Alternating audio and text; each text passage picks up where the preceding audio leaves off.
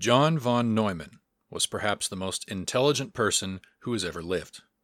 Born in Hungary to a landowning Jewish family, Dr. von Neumann was a friend and countryman to Leo Szilard, the scientist who first conceived the nuclear chain reaction involving neutrons and who, with Einstein, wrote the letter of urgency to President Roosevelt, prompting him to begin the Manhattan Project. The stories of Dr. von Neumann's intelligence border on the legendary. As a 12 year old boy, John held a discussion with a professor of history about the professor's specialization, the Byzantine Empire. After his conversation with the 12 year old John, the professor walked away and later admitted that the boy knew more about the Byzantine Empire than he did. Later, as an adult, Dr. von Neumann's intelligence was downright intimidating to those around him. One of his colleagues had seen Dr. von Neumann entertaining and interacting with his children, easily adjusting to their level of conversation. The scientist later wondered if John merely did that with everyone, stooping to their level of understanding in the same way that an adult might simplify his conversation to speak with a small child. Another scientist once remarked that he had seen no better evidence of otherworldly intelligence than the existence of someone like John von Neumann. John could have chosen any path in life and would have probably excelled there, but he chose mathematics. Dr. von Neumann could perform complicated arithmetic in his head and perform mental calculations, like summing infinite series, all in his head. He could crack many previously unsolved puzzles with the power of his thought. Like his friend Leo Szilard, due to his Jewish heritage, John von Neumann was forced to flee from his native country of Hungary and became a refugee in the United States. Like so many of these refugee scientists, he joined the Manhattan Project, where the project was able to put his gift towards calculating the complicated hydrodynamics of the nuclear explosion. The hydrodynamics problem he was assigned to calculate involved famously difficult math problems and described the hot, churning plasma that appeared immediately following nuclear detonation. A swirling, chaotic torrent of particles so hot that the electrons were torn away from their atoms, forming charged ions that followed twisting, whirling pathways. To solve the problems, Dr. von Neumann employed innumerable mathematical techniques, tricks, and approximations in the design of the atomic bombs. In the end, the Trinity test proved that his brilliance, along with that of the other scientists, was sufficient for the task. But after World War II, these Manhattan Project scientists turned their attention to the next step of nuclear weapons technology the hydrogen bomb, which used nuclear fusion on the order of 100 times more powerful than the fission reactions in Fat Man and Little Boy nuclear bombs. Dr. von Neumann tried to apply his magnificent intellect to once again calculate the complex hydrodynamics of the nuclear plasma, now 100 times more energetic than before. This time, due to the higher energies involved, his brilliant mathematical techniques, tricks, and approximations did not work.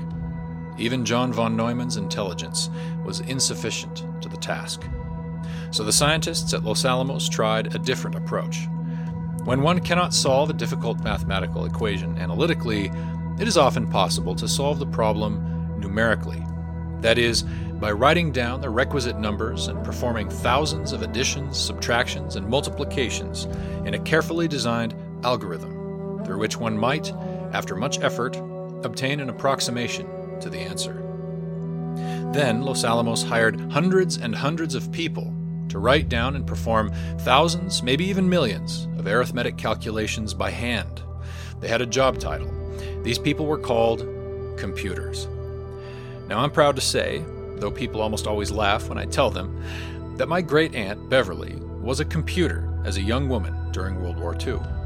She didn't work on nuclear calculations, but performed other computing calculations for the military, perhaps having to do with ballistics cryptography. So the scientists hired armies of intelligent people to crunch numbers all day, every day, trying to develop a new hydrogen bomb design, hoping that this new design indicated a nuclear explosion that used its fuel efficiently and wouldn't fizzle out with a low explosive yield. The computers, who are actually people, got to work, and maybe a few weeks later the scientists could examine their results, though time and again they saw that those weeks had been wasted for the initial designs were all duds. Then they heard about the work being done in Britain by a certain mathematician named Alan Turing, who had invented a machine capable of performing numerical calculations automatically. John von Neumann, especially, became interested in this new electronic computer. With Dr. von Neumann's help, the Americans set to work building their own Turing machine, which they named ENIAC, which was as large as an entire room and could perform calculations as quickly as two or three hundred humans working by hand. With the construction of ENIAC, hydrogen bomb design progress surged forward, and the American military soon had a new style of nuclear bombs. The first test yielded a 10 megaton explosion, 500 times more explosive power than was released by Fat Man. Although Dr. von Neumann enjoyed great scientific success for the rest of his life, like many but not all of the scientists in the Manhattan Project, Dr. von Neumann experienced crippling guilt later in his life role that he played in designing bombs that ended so many lives in Hiroshima and Nagasaki. On his deathbed, John von Neumann was in great spiritual distress. Despite his overwhelming intellectual brilliance, perhaps greater than any human had ever possessed, or any has possessed since, he could not discern the answer to questions of the transcendent. He was also saddled with guilt for his role in the bombings. His soul could find no peace, so to say, and the approach of death terrified him. Knowing that it was their last chance to get his assistance, the military continued to pester him with mathematical questions on his deathbed, even as his friends tried to comfort him. John von Neumann, perhaps the most gifted mind of the 20th century, passed into eternity in 1957. I hope that he rests in peace.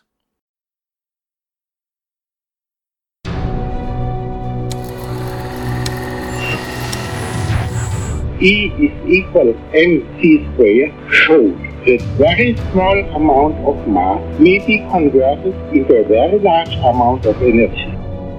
December 7, 1941, a date which will live in infamy.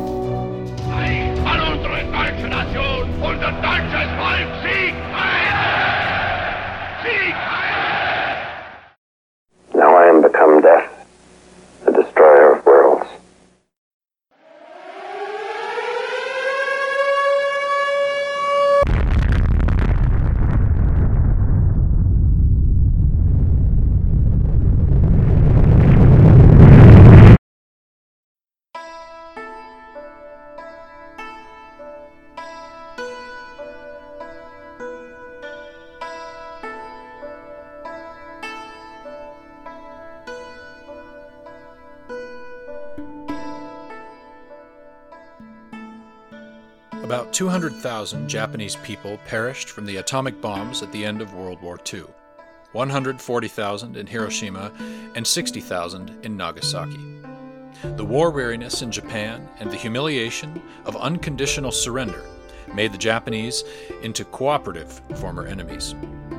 Propaganda generated by the Japanese imperial government had convinced Japanese civilians that if Japan were defeated, the Americans would brutalize and slaughter the Japanese people, much as the Japanese actually did to the peoples they themselves conquered.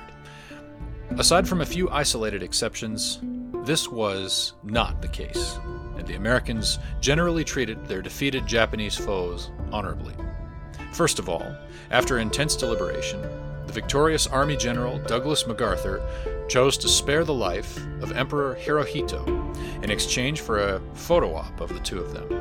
While the request was scandalous and degrading for the Emperor, it was perhaps the first major act of American magnanimity in Japan. Following this, the Emperor spoke to his people over radio, announcing the abdication of his authority and of his divine status, relegating himself as nothing more than a mere man, a fellow citizen Japan. With the old government of Japan dissolved, Douglas MacArthur imposed martial law on the defeated country. He became the first non Japanese shogun, a Japanese word translated as warlord, of Japan. The Japanese cities and countryside lay in ruins, and despite their admirable work ethic and perfectionism, it would be many decades before Japan would pull itself out of poverty. The United States helped it to do so. The Americans built hospitals and schools all across Japan. After several years, a democratic government of Japan was assembled, and Douglas MacArthur stepped down from his position as military dictator. So great was the Japanese admiration and gratitude of General MacArthur that they actually threw a parade in his honor as he left.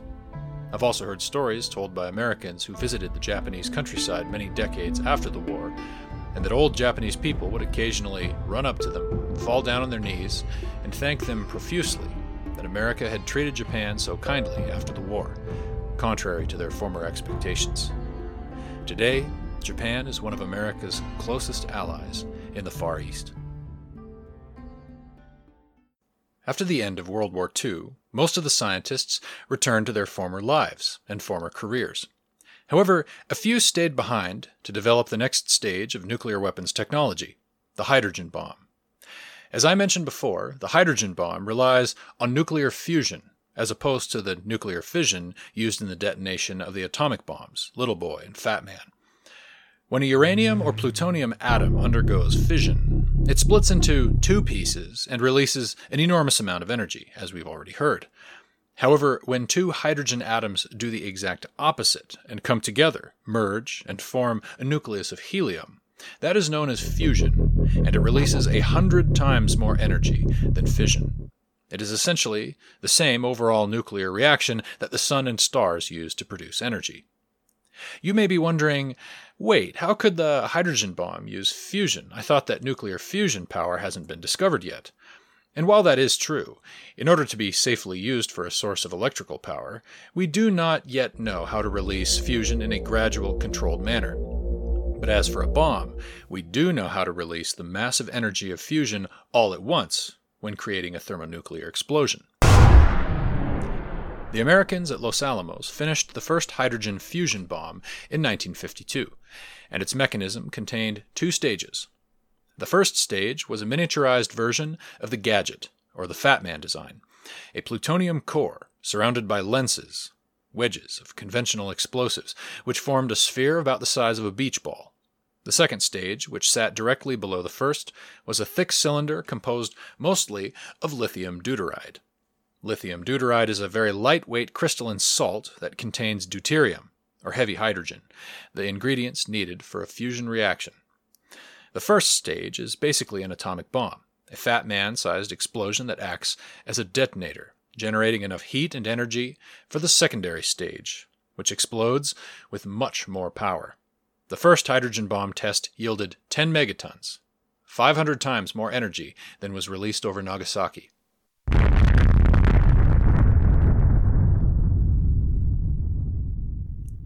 Then the Soviets detonated their first hydrogen bomb in August 1953, barely a year after the Americans' first hydrogen bomb, and years or decades before the shocked Americans had thought possible.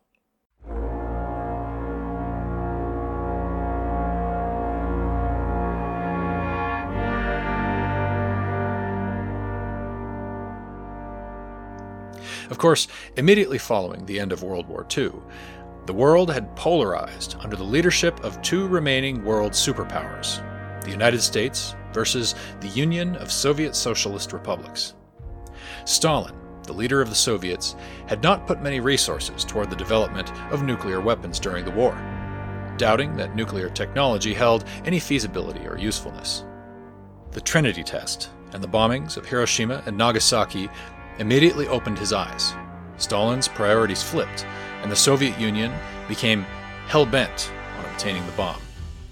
Thanks to many spies which had been placed in the Manhattan Project, the Soviets obtained hordes of designs, documents, theory, data, and other information generated by the American and refugee scientists of the Manhattan Project. Then, Stalin gathered the greatest scientists from all the Soviet controlled nations. The Soviet scientists were given their mission to use the stolen Manhattan Project research to build nuclear weapons. Scientists were told that they would be given any resource they would need to build a bomb, and if they failed, they would be executed.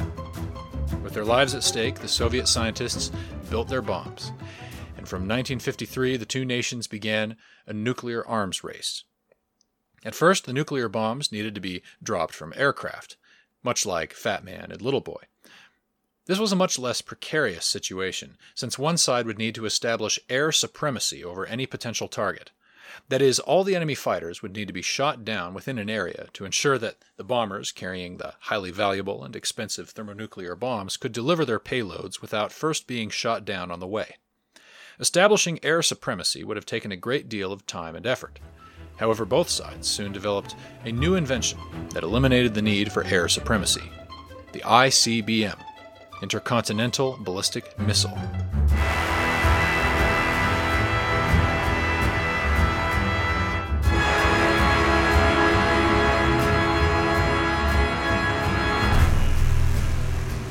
ICBMs were capable of being launched into a suborbital trajectory, meaning that they could fly into space and deliver a hydrogen bomb payload with an explosive power of up to 400 kilotons each.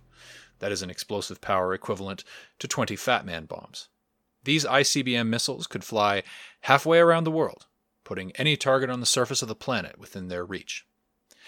No place on Earth was safe.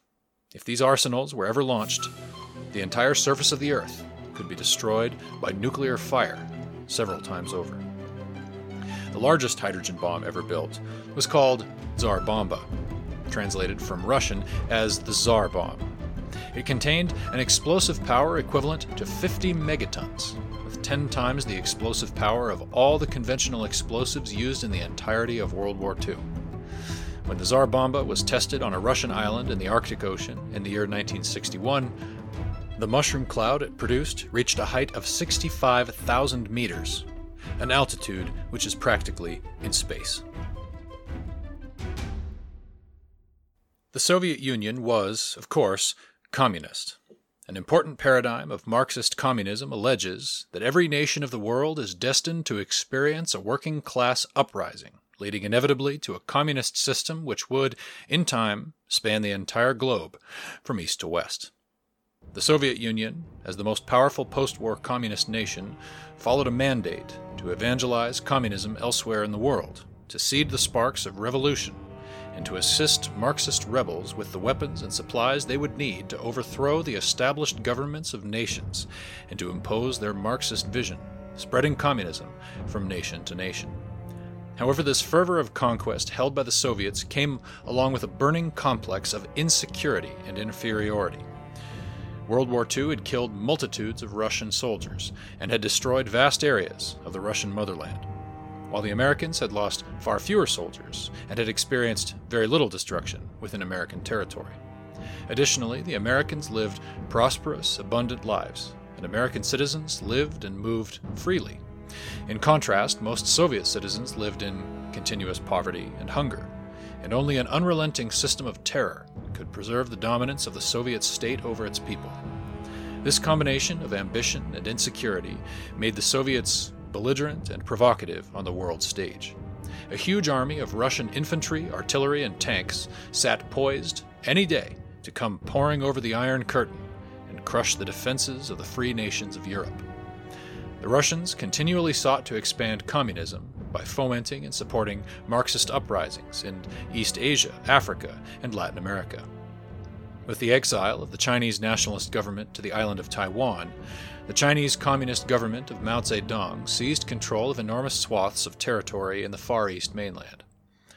Something prevented the Communist powers from exercising their conventional military might and ideological influence to conquer the entirety of Europe and Asia as a first step towards an attempt to subjugate the entire world under communism. Arguably, the main thing that prevented them was the nuclear bomb. In a previous episode, we've already heard about the doctrine of mutually assured destruction, or MAD, which asserts that the only reasonable and reliable defense against an enemy with such a powerful weapon as a nuclear bomb is to already have one of your own. The MAD doctrine asserts that if both you and your enemy have possession and capability to use a nuclear weapon, then neither of you would ever dare to use it. Because if you ever used it to destroy your enemy, in the time it took you to deploy it, your enemy, or his allies, would have enough time to use his own to destroy you, and vice versa. Therefore, the MAD doctrine predicts that if both sides have the bomb, then a terrifying, fragile balance exists between you and your enemy. Neither can act without risking the destruction of everyone. The mad doctrine only works if both sides are rational enough to value their own preservation more than the destruction of the other. Additionally, both sides must believe that the other is willing to use the bomb if pushed hard enough. This terrifying stalemate of the mad doctrine smolders in the background of the entire history of the Cold War. Therefore, in the aftermath of World War II, the Western democracies formed the alliance of NATO, the North Atlantic Treaty Organization.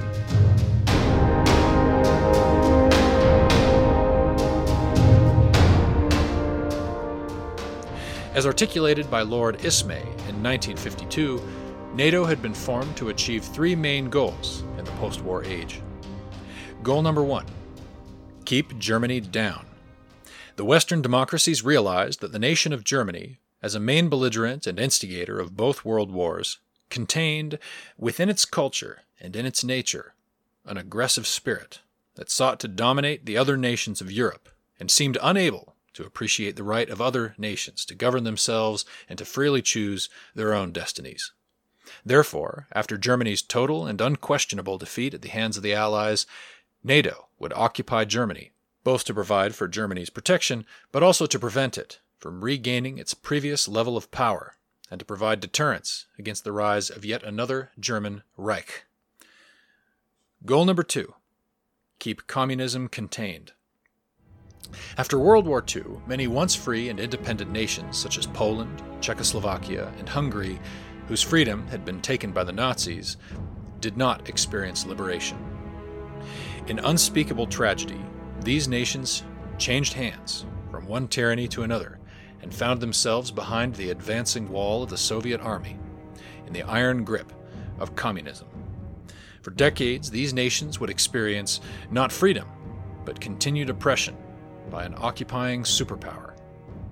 In the post war polarization of the world, the Western democracies realized that Marxism, in its insistence to evangelize its ideology, would seek to expand, and weaker nations would fall against this pressure, one by one, like dominoes.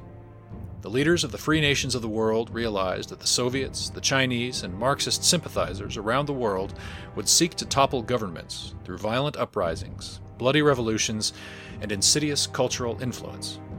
Therefore, the Western democracies knew that in the coming Cold War, drastic, difficult efforts must be taken to prevent and deter the spread of communism, whether diplomatically, politically, or militarily, at potentially great cost, while ensuring that the world would not be destroyed by a nuclear holocaust.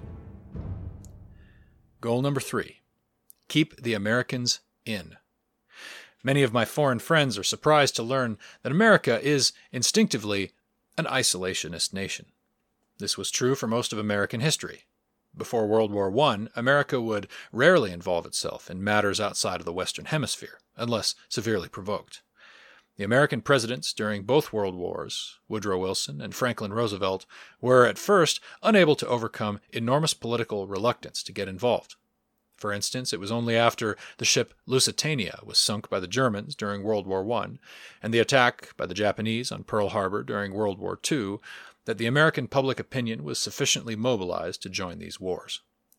Because, you see, one interesting feature of democracies that is important to remember is that democracies rarely go to war, and if they do, it is overwhelmingly likely to be in response to an enemy's attack. Also, a democracy will be unable to fight a prolonged war. This is because democracies are ultimately controlled by their citizens, who tend to be so prosperous that the citizens do not like expending their lives and the lives of their family members for frivolous wars. But the hard lesson learned by the Americans after World War I taught them that they cannot simply leave a post war order to stand on its own. After World War I, the Americans left the League of Nations, and it ultimately collapsed. The democratic Weimar Republic of Germany failed. Additionally, though this is no fault of the Americans, the Allied Empire of Russia fell to a Marxist uprising, and many disgruntled, impoverished nations of Europe turned to fascism in the aftermath of the Great War.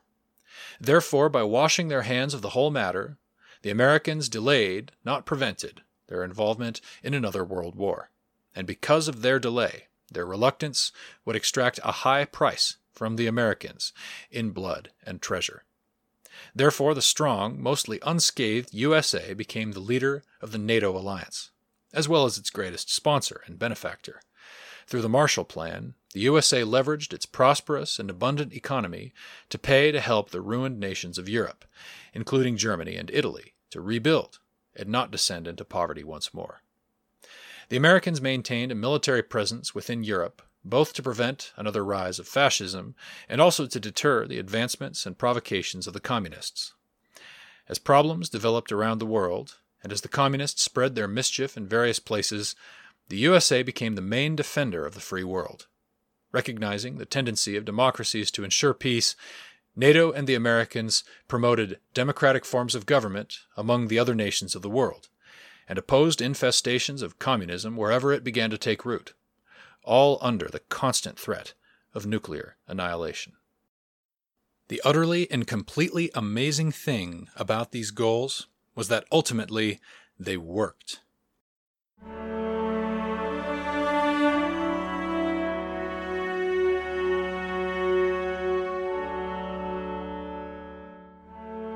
The time spanning the Cold War was frightening, difficult, and expensive. But compared to World War II, or the hypothetical scenario of a nuclear hot war, it has been a time of unprecedented peace. We've had costly, unfortunate conflicts during the Cold War, such as the Korean War and the Vietnam War. I wish that these wars had not cost the lives that they had. I also recognize that the American spirit was severely traumatized by these events, especially the Vietnam War though history could have been far, far worse. Better yet, it is clear by now that the three goals of NATO were largely achieved by the end of the Cold War. Germany was kept down. For the past 75 years, we have not had another world war, and Germany has not instigated any conflict in Europe. In fact, most of Europe has been without war for this entire time since World War II, which is a totally unprecedented span of peace in European history. In the midst of all of this, Germany's protection was guaranteed.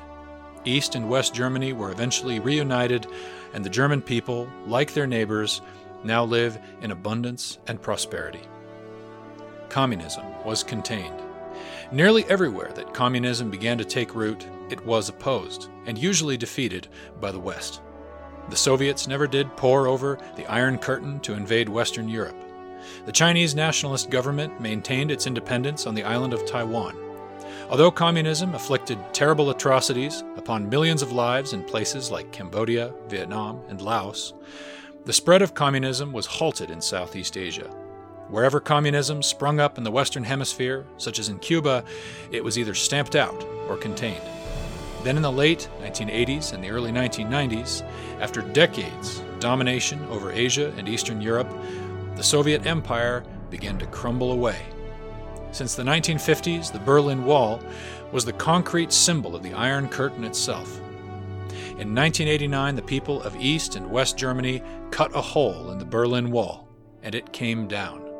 One by one, the nations of Eastern Europe, such as Czechoslovakia, Poland, Hungary, Ukraine, Latvia, Lithuania, Estonia, and many others, began to fragment away from the Soviet Empire, gaining their independence, often without firing a single shot.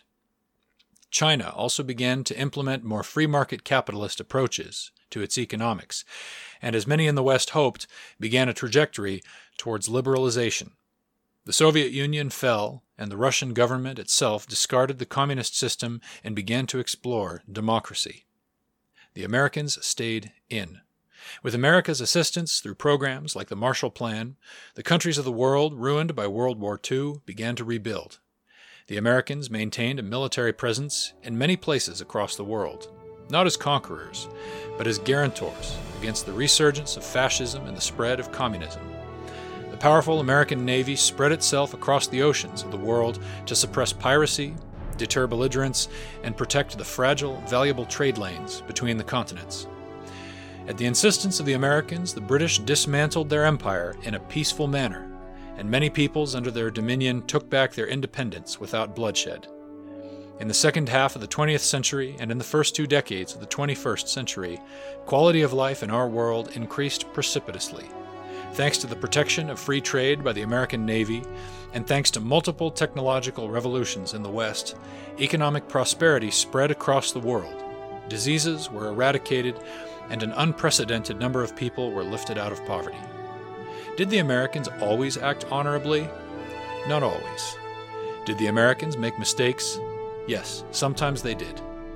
Nevertheless, I believe that Americans generally acted with good intent, at great sacrifice to themselves, in hopes that their country and the rest of the free world would thrive in peace.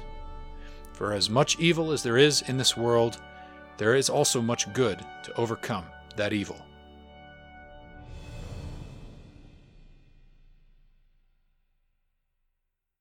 Yet many challenges for the world remain. After the collapse of the Soviet Union, some people assumed that the world would enter a golden age. With the premier communist state dead and gone, they thought it was only inevitable that the world would liberalize, turn to democracy, and take steps towards permanent world peace.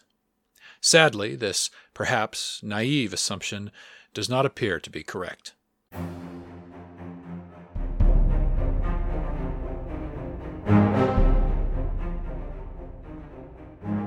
Although the three original goals of NATO were achieved by the year 1990, since that time the international landscape of the world has changed. In many ways, those achievements are being actively undermined. Germany is no longer poor, ruined, and subjugated. It has arisen to prominence within the European Union. Germany is not a fascist country at this time, thank goodness. But in some ways, German political and economic influence has come to dominate Europe in a way that Hitler's conquests never managed to do. The European Union made loans to nations in southern Europe, such as Greece, and when they could not pay back those loans, the rest of the EU, with Germany at the helm, imposed painful and punishing austerity on the debtor nations. When the conflicts in Syria displaced a huge number of migrants, it precipitated a crisis influx of refugees to Europe. The European Union, with Germany at the helm, demanded that the nations of Eastern Europe accept vast numbers of migrants against their will. The British democratically affirmed Brexit. Britain voted to depart from the European Union and seized its independence back from non British bureaucrats in faraway Brussels.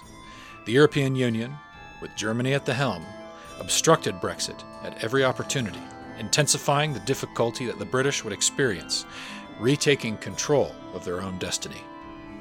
Among the nations of Europe, that are polled regarding their opinions of Americans, Germans now rank among the people who like Americans the least. Worldwide, fascism has arguably cropped up in other forms. Many nations in the Middle East, for instance, impose systems of radical authoritarianism with a warlike military emphasis, as well as the unification of governments with businesses and industry, in a manner that is highly reminiscent of fascism. It appears that Germany and the tendency of some nations toward fascism are no longer being held down. With the Soviet Union gone, violent uprisings and bloody revolutions are no longer sponsored with vast quantities of money and weapons, since the remaining communist power of China does not seem intent on evangelizing its particular brand of Marxism as the Soviets were. However, though revolutions and uprisings are not being directly promoted, the effect of Marxist ideology on cultural influence and other insidious manipulations still remains. Many lessons of the 20th century were not learned, and no small amount of sympathy for Marxism still remains, even in America and other Western democracies. It appears that communism is breaking loose from its containment. After the fall of the Soviet Union, the purpose of NATO became unclear but remained intact as aggressive powers arose in different places of the world to cause trouble, whether Milosevic in Serbia, bin Laden in Afghanistan, or Hussein in Iraq, or others. America was expected to rise up and punish the aggressors, even if it meant sending their boys halfway around the world to do so. For decades following World War II, the free nations of the world needed American money in order to rebuild their ruined economies and infrastructure. They needed American industry and commerce to pull them out of poverty, and American military to guarantee their security and the protection of global free trade. But by now, those nations are no longer in ruins, and the peoples of many nations of Europe enjoy a higher level of wealth and quality of life than the average American. Globalism and outsourcing have hollowed out American manufacturing, and relatively little industry is still done within the United States. Americans struggle with stagnant wages, increasing costs of living, and diminishing opportunities to realize the American dream. Worst of all, American soldiers are obligated to expend their lives fighting perpetual conflicts elsewhere in the globe. It is not a question of whether those are worthy fights, but the conflicts are often highly morally asymmetrical, and the other nations of the West often do not even lift a finger to help, and show profound lack of gratitude for the sacrifice of American money and lives spent. And the Americans themselves have become weary of interminable wars. I've mentioned before that America is naturally an isolationist country. It was only to avoid a Third World War that for the past 75 years, the Americans went against their natural inclinations and chose to remain involved in the affairs of the Eastern Hemisphere. But now that many of the nations who benefited from American protections are both wealthy and ungrateful, the Americans feel inclined to leave them to fend for themselves. And since the globalism and free trade protected by the American military seem to continue to the detriment of American workers, industry, and commerce, the Americans are beginning to express a strong desire to pull back from their global commitments and tend to their own problems for a while. It appears that keeping the Americans in may not hold true for much longer. In closing, let us make our final analysis of the use of atomic bombs against the Empire of Japan.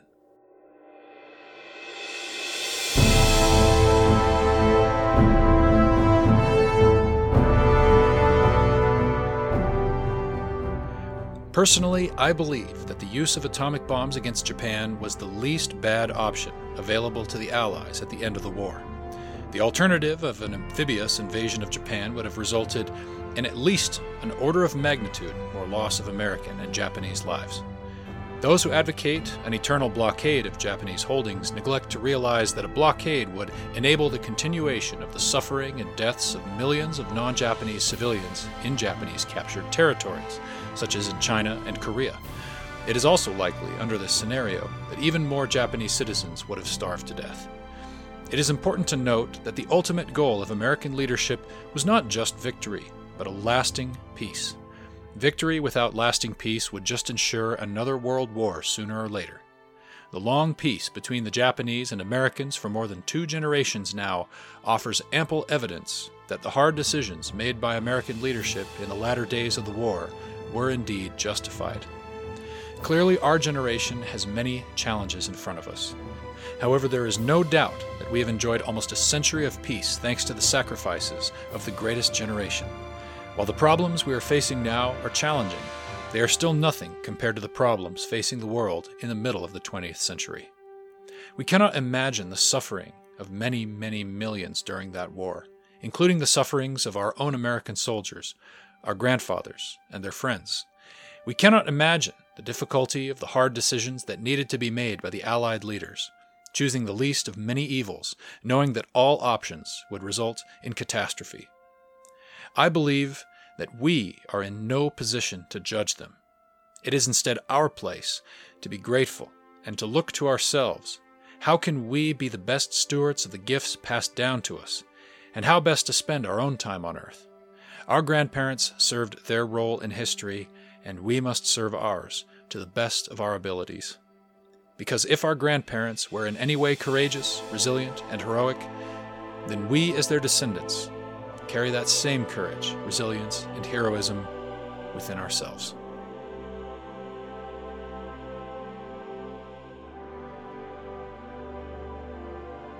Thanks for listening. The Atomic Bomb Podcast was written, presented, and edited by me, Lane Votapka. Special thanks for edits by Gary Votapka. Original logo and banner by Inova Enterprise. Additional credits and licensing information can be found in the description. If you enjoyed this podcast, please consider engaging in further discussion or making a donation at my thinkspot.com page. Username lvotapka, spelled L V O T A P K A. You can also donate or subscribe at buymeacoffee.com slash L-V-O-T-A-P-K-A. Copyright Lane Votapka 2021.